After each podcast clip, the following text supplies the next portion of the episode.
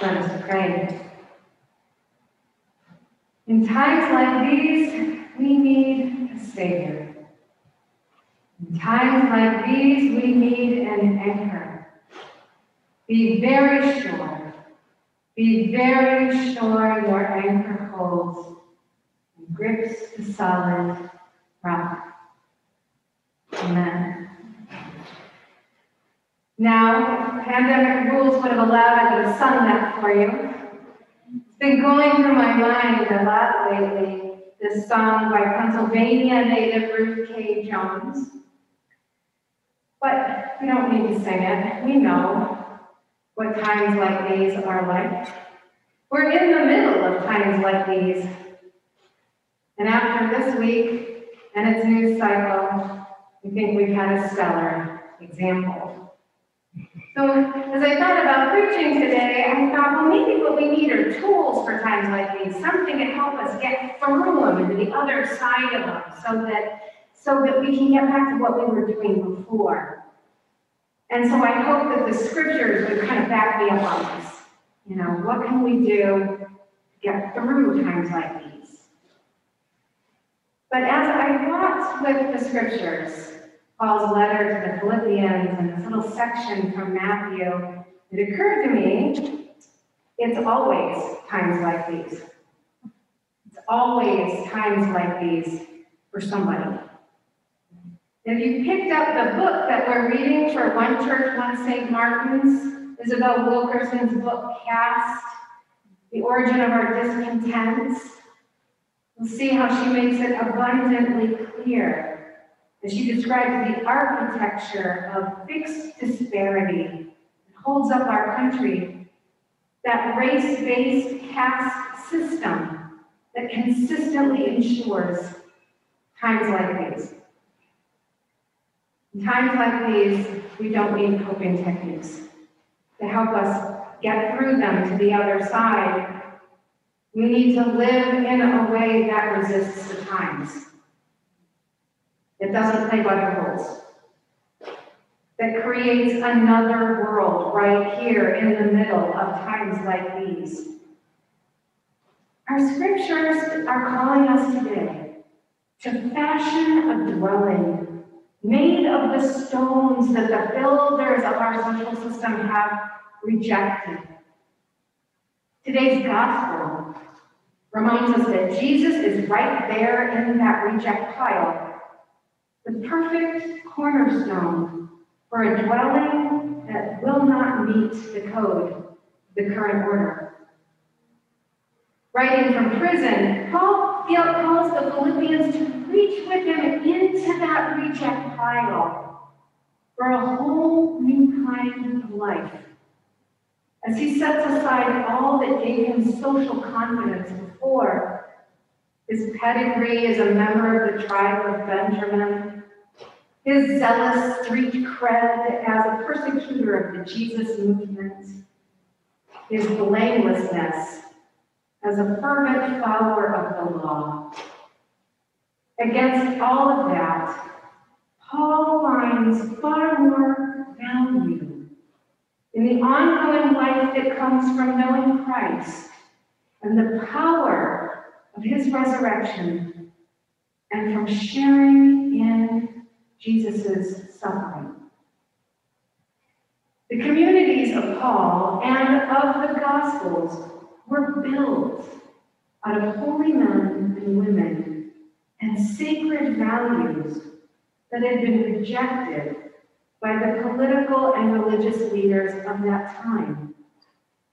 And in that reject pile were things like weakness and poverty diverse community, shared possessions, and a common table, mutuality, nonviolence, and the belief in a God that had destroyed the power of death.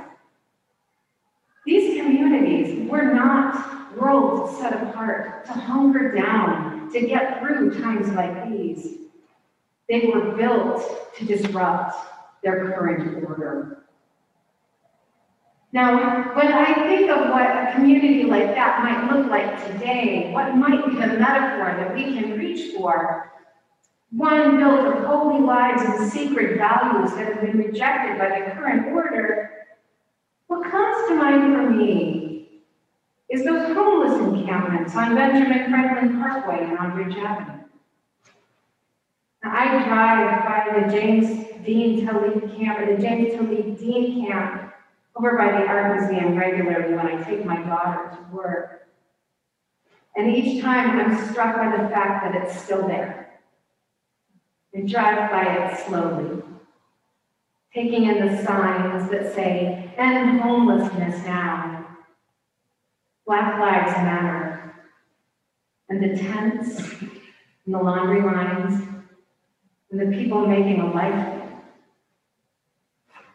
there have been several eviction orders, and so far, none of them have been carried out. Now, the homeless encampment, which has housed a few hundred people for the past four months, does two things, according to its organizers.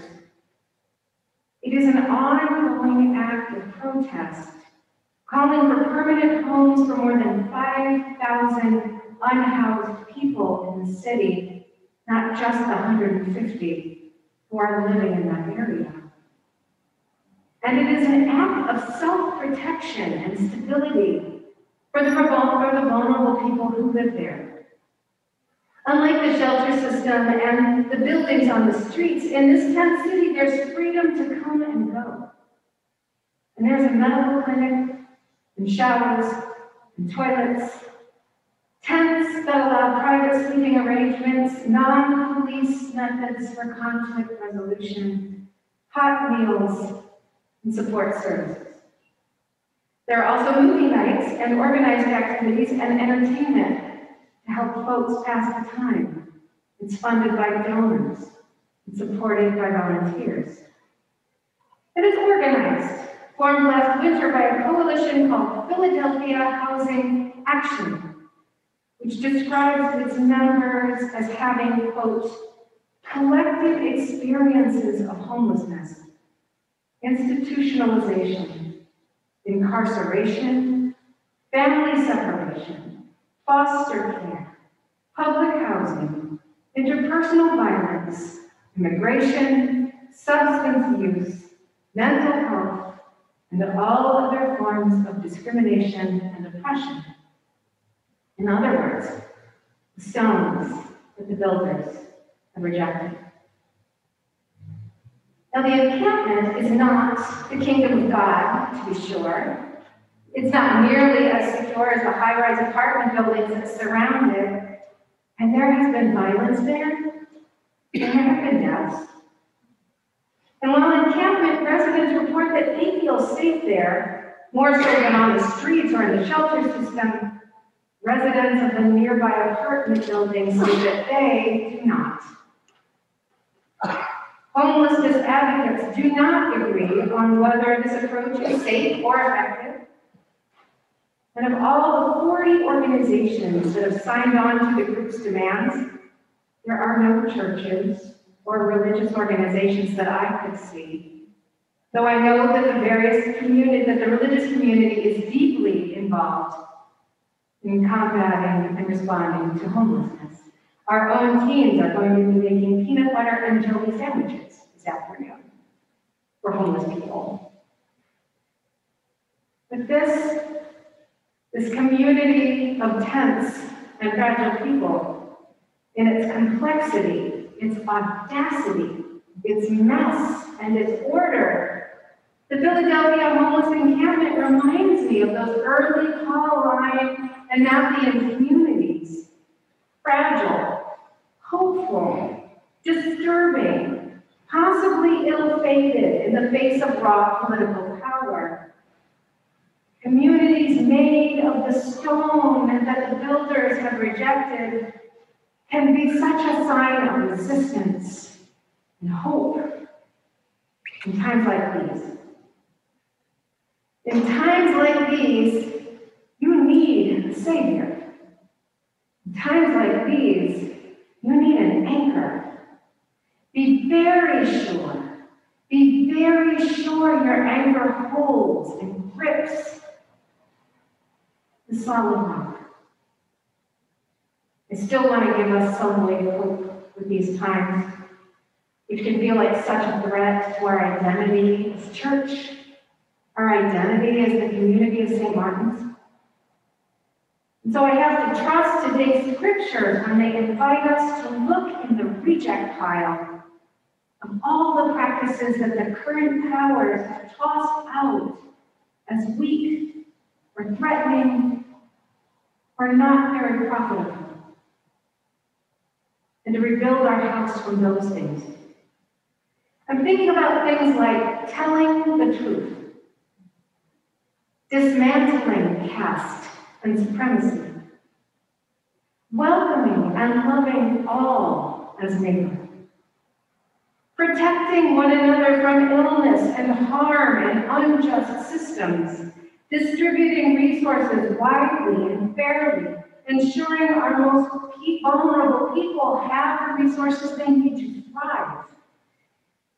And knowing that all of this is possible, it is. It is possible. Because the cornerstone, the stone around which the entire dwelling is oriented and trued, is Jesus, God's Son, the stone that was rejected. Be very sure. Be very sure your anchor holds and grips a solid rock. Amen.